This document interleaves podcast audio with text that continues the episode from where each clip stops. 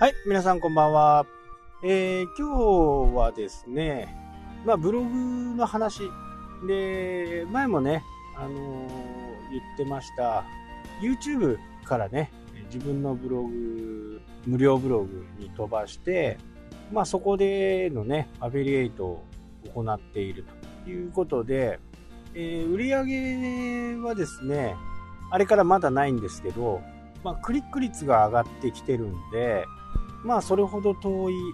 売り上げがね、えー、上がるのが、それほど遠いくはないかなと。で、これもね、本来であれば、まあ、ブログの名前とかね、タイトル、そういったものを、まあ、毎回こう、まあ、ブログのタイトルはね、一回考えて、えー、決めてしまったらね、もう変えることはあまりしない方がいいんですけど、安定するまではね、やっぱり変えた方がいいんですね。まあ、僕は変えるつもりはないんですけど、もう導入というところはね、えー、誘導するところはもう YouTube というふうに決めて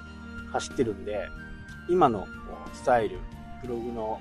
タイトル変えるとかね、中身、スキンはね、変えるかもしれないですけど、こう、まあ無料ブログでもね、いろんなスキンがあって、とにかくね、やっぱり見やすいか見やすくないかっていうところなんで、よくブログでね、あるのは、なんかこう、見てて目がチカチカするとか、見にくいとか、文字が読みづらいとか、まあそういったものがあると思うんですけど、それ以外だったら、さほど関係がないかなというふうに僕は思う。まあ、僕が、あ現に何かの情報が欲しくてね、ブログを探しに行って、その時に、やっぱりこう、見た感じパッと見た時に、うって思うと、やっぱり違うとこ探そうかな。たとえそこにね、すごくいい情報があったとしても、やっぱり疲れるし、そこをね、なかなかこう、ずっと読み込んでいくっていうのは、まあ、非常に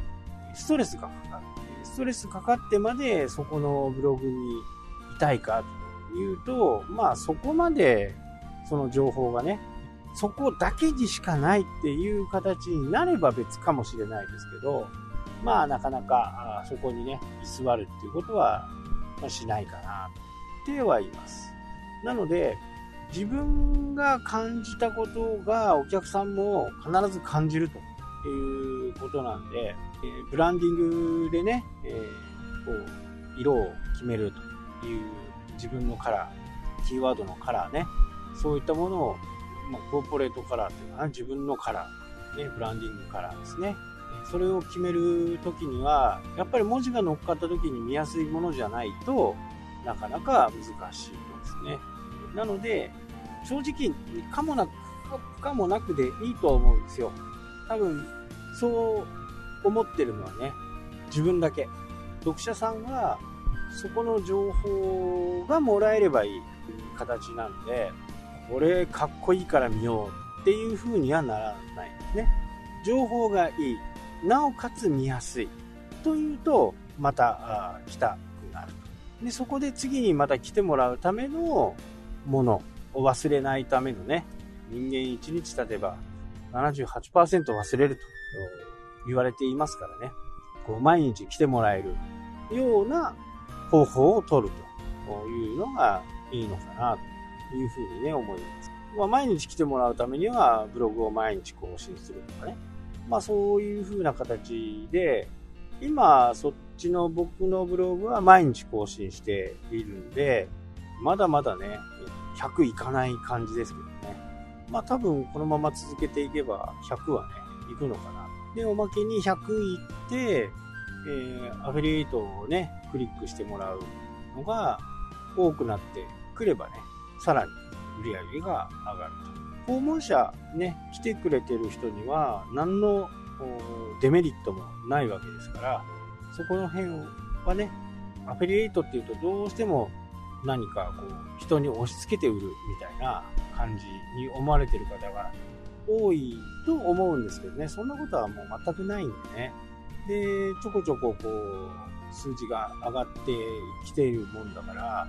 一応ね、あの、アフィリエイトをやってるところからね、特別な案件が舞い込んできたりね、今してますけど、まあ、ただ、自分のやってるブログとね、あまりにも乖離しているものであるので、そこはね、ちょっとお断りしてですけど、まあお断りというよりはスルーしてる。まあ、そういう案件がね、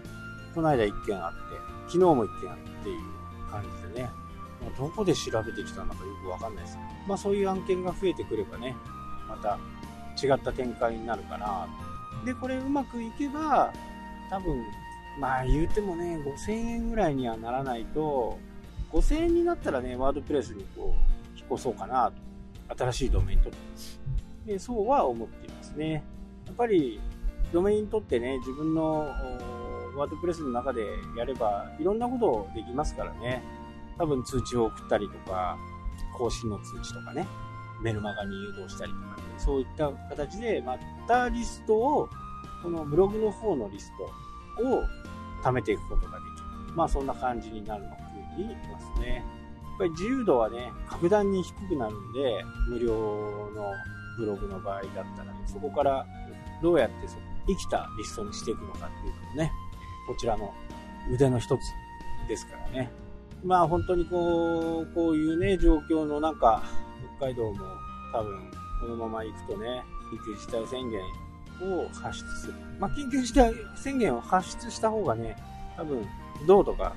札幌市からするとね、国からの補助とかが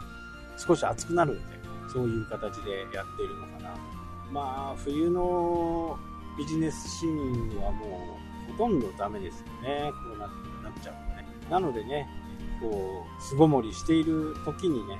ブログの記事をせこせこせこせこ書いて、ストックして置いておく。